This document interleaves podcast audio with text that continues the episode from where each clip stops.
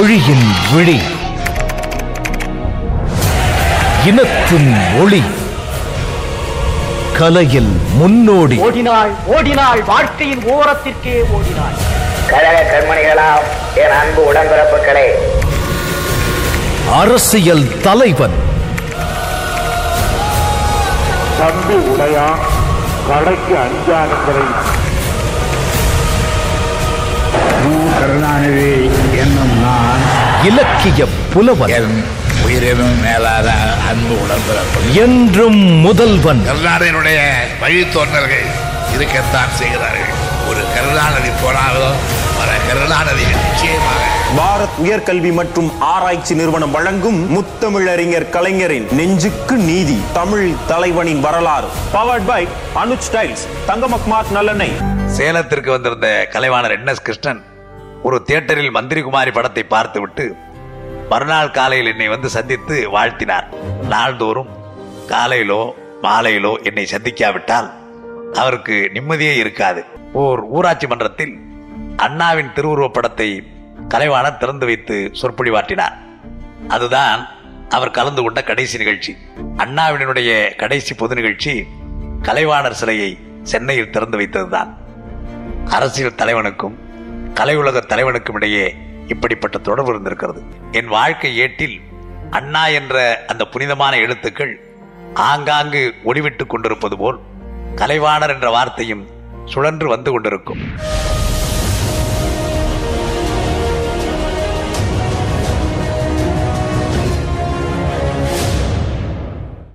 நான் பிறந்த ஊரான திருக்கோவிலையிலிருந்து நாலைந்துகள் தொலைவு சென்றால் கச்சனம் என்ற ஊரிலிருந்து பேருந்து மூலம் திருவாரூர் செல்லலாம். ஏழுகள் தொலைவு சென்றால் ரயில் மூலம் திருநெல்லிக்காவலிலிருந்து திருவாரூர் செல்லலாம். எனக்கு பன்னிரண்டு அல்லது பதிமூன்று வயதில் தாய் தந்தை சகோதரிகளுடன் திருவாரூருக்கு ரயில் ஏறி ஒரு பயணம் புறப்பட்டோம். எதற்காக தெரியுமா? சினிமா. அதுவும் பேசாத படம். கீசகவதம் பார்ப்பதற்காக. படம் பார்ப்பவர்களுக்கு பின்னால் ஒரு ஆள் மெகாபோன் வைத்துக்கொண்டு அதோ வருகிறாள் பாஞ்சாலி. அவளை கீசகன் கற்பழிக்க முரட்டுத்தனமாக முயற்சிக்கிறான்.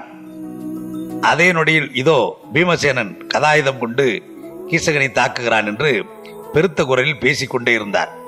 படத்தில் வருகிற பாத்திரங்கள் பேசாமல் சைகைகள் மட்டும் காட்ட மெகாபோனால் தான் வர்ணனை செய்து கொண்டிருப்பார். அன்றுடன் அந்த படம் கடைசி என்றார்கள். மறுநாள் ஒரு கொட்டகையில் P S Rathnabai P S Saraswathibai நடித்த நல்லதங்காள். இன்னொரு கொட்டையில் தியாகராஜ பாவதர் எஸ் டி சுப்புலட்சுமி நடித்த நவீன சாரங்கதாரா. எங்கள் குடும்பத்தார் திருவாரூரில் இரண்டு நாள் தங்கி அந்த பேசும் படங்களையும் பார்த்து ரசித்து விட்டுத்தான் ஊருக்கு திரும்பினோம். பள்ளி வாழ்க்கைக்கு முற்றுப்புள்ளி வைத்தபின் தமிழ்நாடு தமிழ் மாணவர் மன்ற நிதிக்காக நானே எழுதி நடித்த பழனியப்பன் என்ற நாடகத்தை திருவாரூரில் நடத்தினோம். நாடகம் நடத்துவதற்காக அப்போது செலவான தொகை இருநூறு ரூபாய். ஆனால் வசூலானதோ எண்பது ரூபாய் தான் பயங்கர மழையின் காரணமாக ஏற்பட்ட அந்த விளைவு எங்களை நட்டாற்றில் தவிக்க விட்டது. நூறு ரூபாய்க்கு மேல் கடன். நானும் என் அன்பன் தென்னனும் உட்கார்ந்து அழுதோம். நாடக கொட்டகைக்கு உள்ளேயே வந்து கடன்காரர்கள் முற்றுகையிட்டனர். எங்கள் நாடகத்தில் கதாநாயகி வேடம் தரித்த நடிகைக்கு சம்பளமும் அவர் ஊருக்கு செல்ல வழிச்செலவுக்கு பணமும் தந்தாக வேண்டும். வழி எதுவும் தென்படவில்லை. நாடகத்தில் ஒரு நண்பர் எனக்கு முதன் முதலாக வெள்ளி கோப்பை ஒன்று பரிசு கொடுத்தார். இருபது ரூபாய் பெறும் அந்த கோப்பையை அந்த நடிகையிடம் கொடுத்து வழி அனுப்பி வைத்தோம். பாக்கி கடனை தீர்ப்பது எப்படி? தென்னனின் யோசனைப்படி யாருக்கும் தெரியாமல் நாகப்பட்டினம் ஓடினோம். அங்கு திராவிடர் கழக தலைவர் ஆர் வி கோபாலை அணுகி எங்கள் நிலைமையை விளக்கினோம். ஆர் வி கோபால் ஆரம்பிக்கவிருந்த நாகை திராவிட நடிகர் கழகத்துக்கு என்னுடைய பழனியப்பன் நாடகத்தை நூறு ரூபாய் கொடுத்து வாங்கி கொண்டார்கள். அதன் மூலம் ரூபாய் கிடைத்தது. என்னுடைய முதல் நாடகம் பழனியப்பன் சாந்தா என்னும் தலைப்பிலும் பல இடங்களில் நடத்தப்பட்டது. அதுவே பின்னர் நச்சுக்கோப்பை என்ற பெயரிலும் பல இடங்களில் நடத்தப்பட்டது. கழக பணிகளுக்கு இடையூறு இல்லாத வகையில் ராஜகுமாரி என்ற திரைப்படத்துக்கு வசனம் எழுத ஒப்புக்கொள்வதாக கூறி எழுதத் தொடங்கினேன். அந்த படத்தில் தான் எம்ஜிஆர் முதன் முதலாக கதாநாயகனாக நடித்தார். கதர் உடையும் கழுத்தில் துளசிமணி மாலையும் அணிந்த காந்தி பக்தரான அவருடன் எனக்கு நட்பு தோன்றிய காலம் அது. அண்ணாவின் நூல்களை நான் அவருக்கு தருவேன் காந்தியின் நூல்களை அவர் எனக்கு தருவார். கொள்கை பற்றி இருவரிடையே அடிக்கடி விவாதங்கள் நடைபெறும். அதன் விளைவு அவர் கட்சியில் இணைந்ததுதான். சேலம் மாடம் தியேட்டர்ஸ் மந்திரிகுமாரி படத்துக்கு பிறகு தேவகி என்ற சமூக படத்தை தயாரித்தது. அந்த படத்தில் கை முடமான ஒரு கணவன். அந்த கணவனை தெய்வமாக கருதும் ஒரு பத்தினி பெண். அவளுக்கு ஒரு தங்கை. நவீன நடைமுறையிலும் பெண்கள் முன்னேற்றத்திலும் வேகமான எண்ணம் கொண்ட புதுமை பெண்.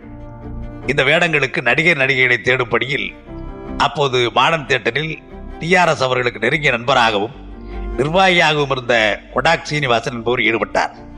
இறுதியாக அவர் அடிக்கடி விமான பயணத்தை மேற்கொண்ட காரணத்தால் விமானத்தில் பணியாற்றியதாக இரு பெண்மணிகளை சேலம் ஸ்டுடியோவுக்கு அழைத்து வந்தார். தேவகி படத்துக்கு நான் எழுதிய வசனங்களை அவர்களிடம் கொடுத்து ஒத்திகையில் பேசுமாறு டி ஆர் சுந்தரம் கூறினார். அந்த இரு பெண்மணிகளாலும் அந்த வசனத்தை புரிந்து கொண்டு பேச முடியவில்லை. எனவே வசனமே சரியாக எழுதப்படவில்லை என்று அந்த பெண்மணிகள் கூறிவிட்டனர். அன்னை காவேரி உன்னையும் மண்ணையும் சுமந்து செல்லும் உன் நீர்த்தோள்களிலே என்னையும் எடுத்துப்போ இதை அவர்களால் பேச முடியவில்லை. பின்னர் அந்த பாத்திரங்களில் வி என் ஜானகியும் மாதிரி தேவியும் நடித்தார்கள். படம் மகத்தான வெற்றி பெற்றது. யார் செய்தது பஞ்சமா பாதகம்? என்னை கேட்காதே. பாசவலையிலே உன்னை பரவசப்படுத்தி இன்ப போதை ஏற்றி குடும்ப வழக்கை அணைத்தானே அந்த குடிக்காடி பாப்பாவை கேள் பதில் சொல்வாள். பிள்ளை கனியமுதே பேசும் போர் சித்திரமே என்று பிரியமோடு கொஞ்சம் சின்னிச்சிறு குழந்தையின் பிணத்தை கேள். அது பதில் சொல்லும். ஏன்? உன்னையே ஒரு முறை கேள். உன் இருதயத்தை கேள். பாவி அடிபட்டு சாய்ந்த குழந்தையை விட அந்த தேசியின் மடி உனக்கு பெரிதாகி விட்டதல்லவா? தாலி கட்டியவளுக்கு தற்கொலை தவிர வேறு வழி இல்லை உனக்கு தாசியோடு சரசம் சல்லாபம். இதற்கு உன் அகராதியில என்ன பெயர்? உன்னை சொல்லி குற்றமில்லை. ஆண்களுக்காக தனியாக ராதி தயாரித்தான அவனையும் அந்த அகராதியையும் நெருப்பில போடாமல் இருக்கிறார்களே அவர்கள் சொல்ல வேண்டும். மாடர்ன் தியேட்டர்ஸின் மந்திரி குமாரி திரைப்படத்தின் படப்பிடிப்பு நடைபெறும் நேரங்களில் சில சமயம் நானும் செல்வதுண்டு. இல்லி சார் டங்கன் தான் அந்த படத்தின் முக்கால் பகுதியை டைரக்ட் செய்து முடித்தார். பிறகு அவர் தனது சொந்த நாட்டுக்கு சென்று விடவே எஞ்சிய காட்சிகளை டி ஆர் சுந்தரம் டைரக்ட் செய்தார். அந்த படத்தில் கொள்ளைக்காரன் பார்த்திபனாக எஸ் ஏ நடராஜன். பார்த்திபனை காதலித்து அவனை வணக்க மந்திரி குமாரியாக மாதிரி தேவி ஆகியோர் நடித்தார்கள் மந்திரி குமாரி அமுதவல்லியை கொல்லும் எண்ணத்துடன் அவரிடம் அன்பாக பேசி மலை உச்சிக்கு பார்த்திபன் அழைத்துச் செல்கிற காட்சி. ஏற்காடு என்னுமிடத்தில் லேடி சீட் என்ற மலை உச்சியில் படமாக்கப்பட்டது. கணவன் பார்த்திவனை ஏமாற்றி தப்பித்துக் கொள்ள அமுதவல்லி இயற்கையாகவே பயந்து நடுங்கி திகில் கொண்டு விளவலத்து போய் கயிறு வலையில் விழுந்து மயக்கமுற்று சிகிச்சை பெற்றவன் நலமுற்று நடிக்கலானான் காட்சி என்னவோ மிக தத்ரூபமாக அமைந்தது என்பதை இப்போதும் அந்த படத்தை காணும் போது புரிந்து கொள்ளலாம். கணவனே தெய்வம். உங்களையே வணங்குகிறேன். வணங்கி தொலை. என்னை பிடித்த சனி இன்றோடு ஒளிந்தது.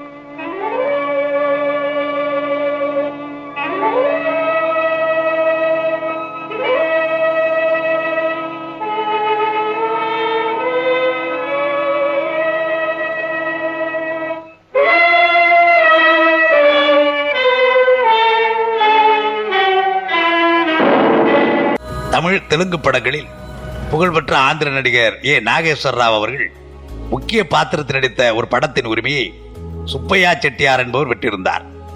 படம் முடிவடையும் வரையில் படத்துக்கு பெயர் வைக்கப்படவில்லை. காரணம் பெயரில் இன்று போல் மொழி பிரச்சனை எதுவும் ஏற்பட்டு விடவில்லை. பொருத்தமான பெயர் கிடைக்கவில்லை அவ்வளவுதான்.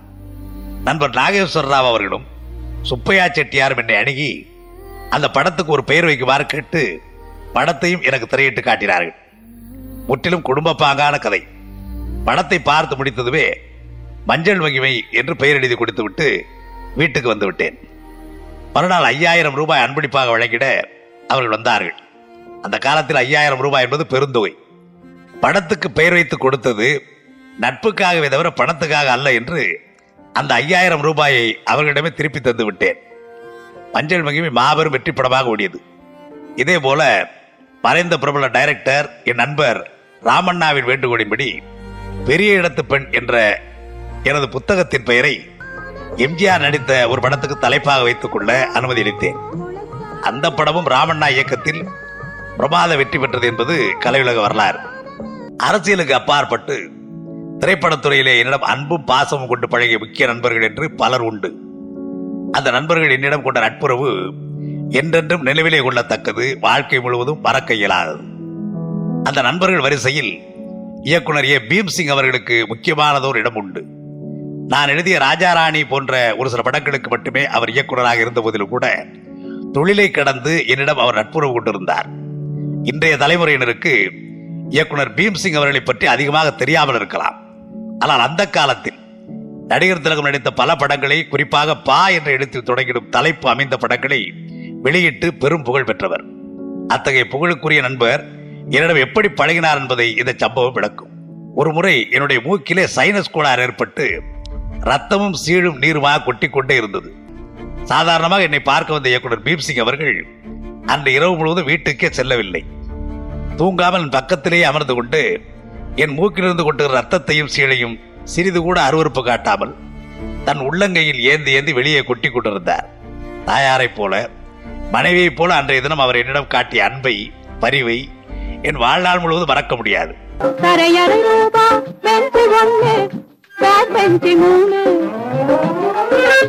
ஏ காளி காளி காளி நாற்காலி அஞ்சு ரூபா. கொஞ்ச ரூபா சொல்லு? கொஞ்ச ரூபா சொல்லம்மா கோகிலவாணி அம்மா கோகிலவாணி கொஞ்ச ரூபா சொல்லம்மா கோகிலவாணி அம்மா கோகிலவாணி. வஞ்சகனே போடா ஏடா மூடா வீணே சாகாதேடா.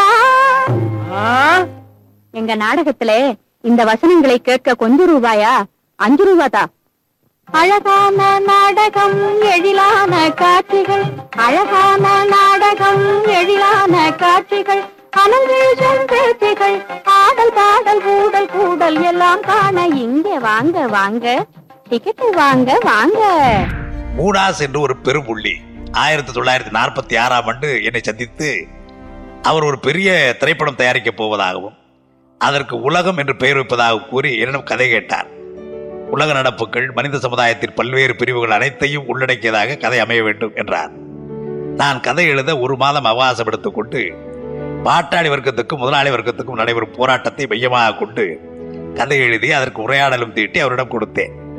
அதை படித்து பார்த்த மூனாஸ் அவர்கள் கதை அமைப்பு முதலாளித்துவத்துக்கு விரோதமாக இருக்கிறது என்று என்னிடமே கூறி கதையின் மூல நோக்கத்தையே மாற்றுமாறு சொன்னார் நான் மறுத்து விட்டேன் அவர் கதையை திருப்பி கொடுத்த பிறகு நான் அந்த படத்துக்காக எழுதிய உரையாடல்களை தொடர்ந்து வேறு படங்களில் பயன்படுத்திக் கொண்டேன். முக்கியமாக பல வசனங்கள் நாம் படத்தில் இடம்பெற்றன. உதாரணத்திற்கு ஒன்று இதோ தொழிலாளியை பார்த்து ஜமீன்தார் கேட்பார் என்னடா ஆச்சரிய குறி போடுகிறாய்? ஆச்சரிய குறிதான் ஜமீன்தார் அவர்களே. கொஞ்சம் வளைந்தால் கேள்விக்குறியாகிவிடும் நினைவிருக்கட்டும் அறிவாளுக்கும் கேள்விக்குறிக்கும் அதிக வித்தியாசம் இல்லை நாம் படத்தில் தொழிலாளியாக நடித்தவர் அருமை நண்பர் எம்ஜிஆர். நாமக்கல் கவிஞர் என்று அழைக்கப்படும் வே. ராமலிங்கம் பிள்ளை அவருடன் என் இளமை காலத்தில் அதிக தொடர்பு இல்லாது மாத்திரமல்ல. அவர் காங்கிரஸ் இயக்க சார்பு உள்ளவர் என்ற காரணத்தால் அவருடைய கவிதைகளை நான் விமர்சனம் செய்ததும் உண்டு. அவர் எழுதிய மலைக்கள்ளன் என்ற நவீனத்தை கோவை பட்சிராஜா பிலிம்ஸ் உரிமையாளர் ஸ்ரீ ராமலு நாயுடு அவர்கள் திரைப்படமாக்க வேண்டும் என்று விரும்பி அதற்கு நான் திரைக்கதை வசனம் எழுத வேண்டும் என்று கேட்டபோது நான் முதலில் மறுத்து விட்டேன். அந்த படத்தில் அருமை நண்பர் எம்ஜிஆர் நடிப்பதாக இருந்தது. நான் திரைக்கதை வசனம் எழுத மறுத்துவிட்ட காரணத்தால் எம்ஜிஆர் அவர்களையும் டி பாலசுப்ரமணியம் அவர்களையும் ஸ்ரீ ராமலு நாயுடு அவர்கள் என்னிடத்தில் சிபாரிசு செய்ய சொல்ல பிறகு நானும் அதற்கு ஒப்புக்கொண்டேன். அப்போதுதான் நானும் எம்ஜிஆரும் திருச்சியில் நடைபெற்ற ஓவியன் என்ற ஒரு நாடகத்துக்கு அவர் முன்னிலை ஏற்கவும் நான் தலைமை ஏற்கவும் ஒரே காரில் சென்றோம். அந்த நாடக விழாவில் தான் நான் எம்ஜிஆரை புரட்சி நடிகர் என்று குறிப்பிட்டு பாராட்டினேன். அந்த புரட்சி நடிகர் என்பதுதான் பிறகு புரட்சி தலைவர் என்று ஆயிற்று. எத்தனை காலந்தான் ஏமாற்றுவார் இந்த நாட்டிலே? இன்னும் எத்தனை காலந்தான் ஏமாற்றுவார் இந்த நாட்டிலே? உந்த நாட்டிலே நம் நாட்டிலே. சத்தியம் தவறாத உத்தமன் போலவே நடிக்கிறார். சமயம் தவறாத உத்தமன் போலவே நடிக்கிறார். சமயம் பார்த்து பல வகையிலும் கொள்ளை அடிக்கிறார். சமயம் பார்த்து பல வகையிலும் கொள்ளை அடிக்கிறார்.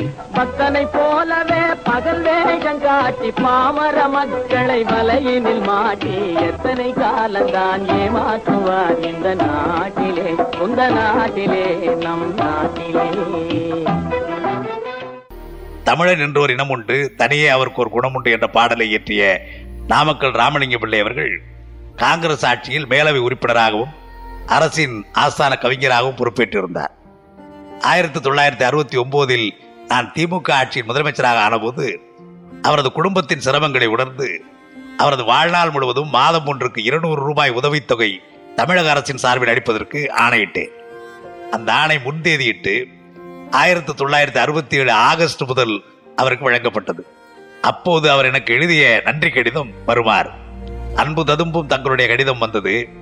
அறிக்கையை தாங்கள் வெளியிட்ட அன்று மாலையே அது ரேடியோவில் சொல்லப்பட்டதை கேட்ட பல நண்பர்கள் என் வீட்டுக்கு ஓடி வந்து தங்களையும் என்னையும் வானலாவ புகழ்ந்து பாராட்டினார்கள்.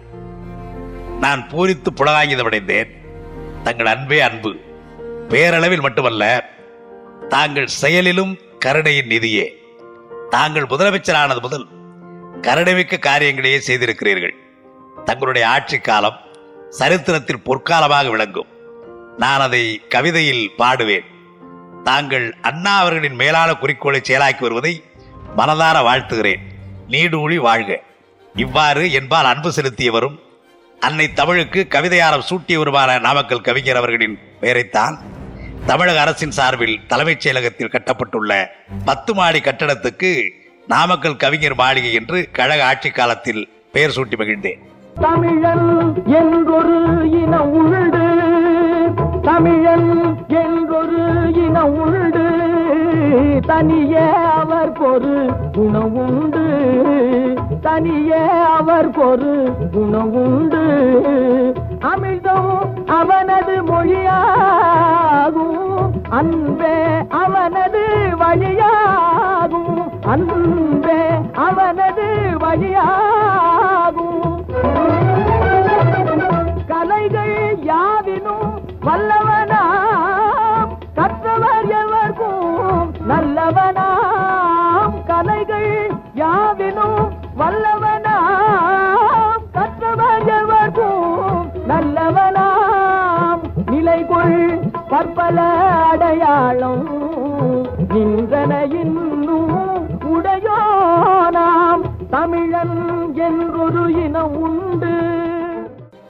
நாள் இரவு ஒன்பது மணி இருக்கும்.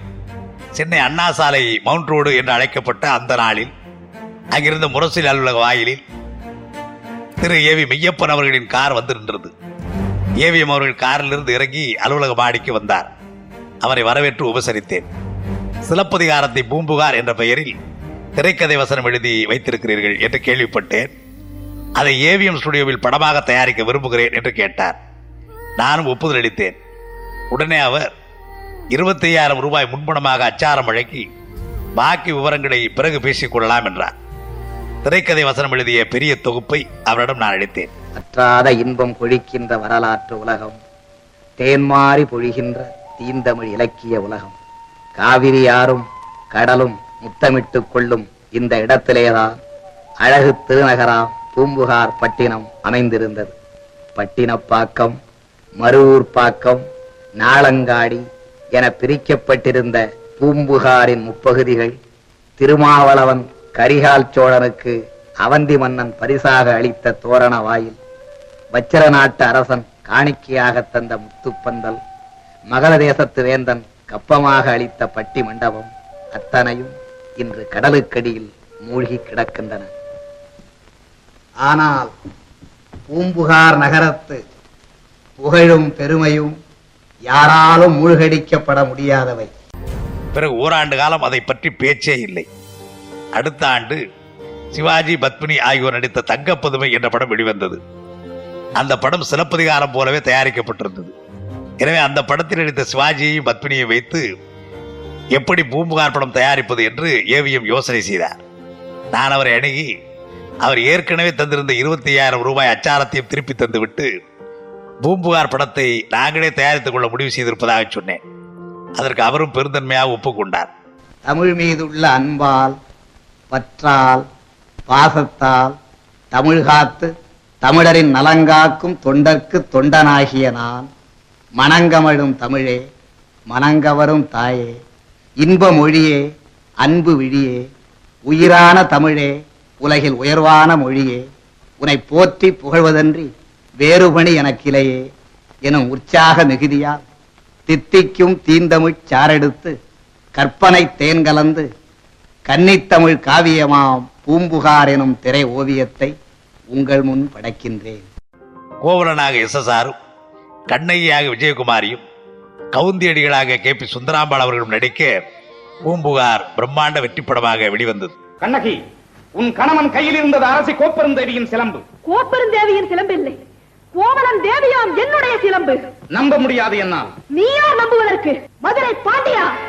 உனது மனைவியின் பழைய சிலம்பிலே உள்ள பரல்கள் முத்துக்களா மாணிக்கங்களா? முத்துக்கள். அதுவும் கொற்கை முத்துக்கள். என்னுடைய சிலம்பிலே உள்ளவை மாணிக்க பரல்கள். அப்படியா? எங்கே பார்க்கலாம். தேவி இப்படி கொடு. இதோ பார் பார்த்தாயா முத்துக்களை?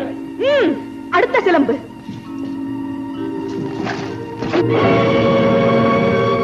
மாணிக்கங்கள். மாணிக்கங்கள் அல்ல.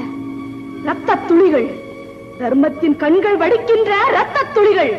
பாண்டியா உனக்கு இன்னும் சந்தேகம் இருந்தால் இதோ என்னுடைய மற்றொரு சிலம்பு. மாணிக்கங்கள். மன்னா மாசு படரவும் மாநிலம் இகழவும் நீதி வழங்கிய உனக்கு செங்கோல் எதற்காக? மாபாதகம் புரிந்த உனக்கு மணிமுடி எதற்காக? தேவையில்லை. வேந்தர் குலத்துக்கு இழிவு கற்பிக்க வந்த உனக்கு வெண்கொற்ற கூட எதற்காக? தேவையில்லை.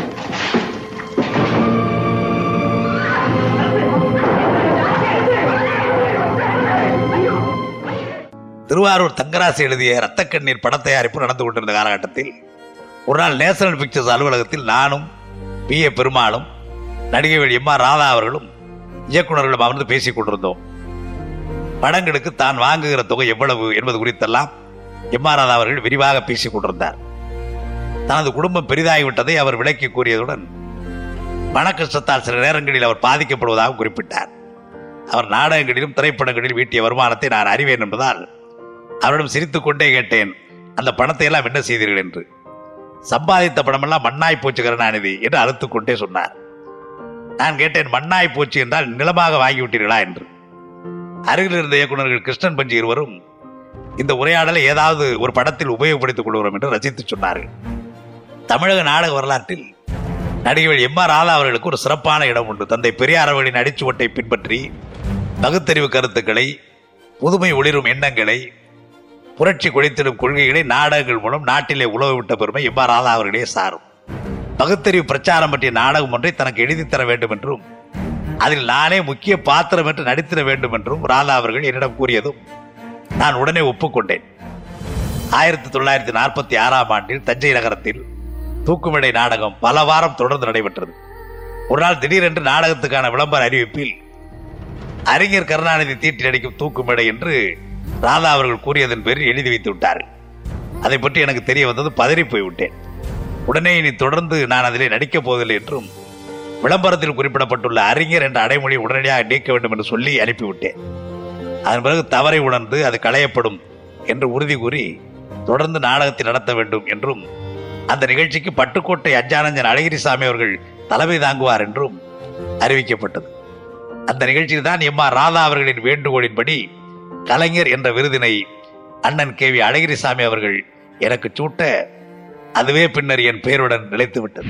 கலைஞர் என்றால் கருணாநிதி கருணாநிதி என்றால் கலைஞர் என்று சொல்லத்தக்க அளவுக்கு அது உத்தி நிற்பதற்கு தேவையான அளவுக்கு கலைத்துறையிலே பயிற்சியும் கலைத்துறையிலேயே அவர் ஈடுபட்டிருந்திருப்பாரானால் பல லட்சக்கணக்கான ரூபாய்களை பெற்று சுகபோகத்திலே மூழ்கியிருந்திருக்கலாம் என்றாலும் அந்த கலை உலகத்தில் இருந்து கொண்டு அரசியலுக்கு அதை பயன்படுத்த வேண்டும் என்ற நோக்கத்தோடு அரசியலில் ஈடுபட்டு அந்த அரசியலும் ஆட்சிக்கு வந்தால்தான் என்ற எண்ணம் கொள்ளாமல் எதிர்ப்பிலே இருந்தாலும் இருப்பேன் என்ற உறுதியை கடந்த இருபத்தைந்து ஆண்டுகளாக காட்டி ஆட்சிக்கு வந்த பிறகும் அந்த உறுதி தளராது என்பதை தம்முடைய ஓயான உழைப்பினாலே மெய்ப்பித்து காட்டிக் கொண்டு வரும் கருணாநிதிக்கு நல்ல வேளையாக வயது நாற்பத்தைந்து தான் நாற்பத்தைந்து வயதான ஒரு இளைஞர் இன்னும்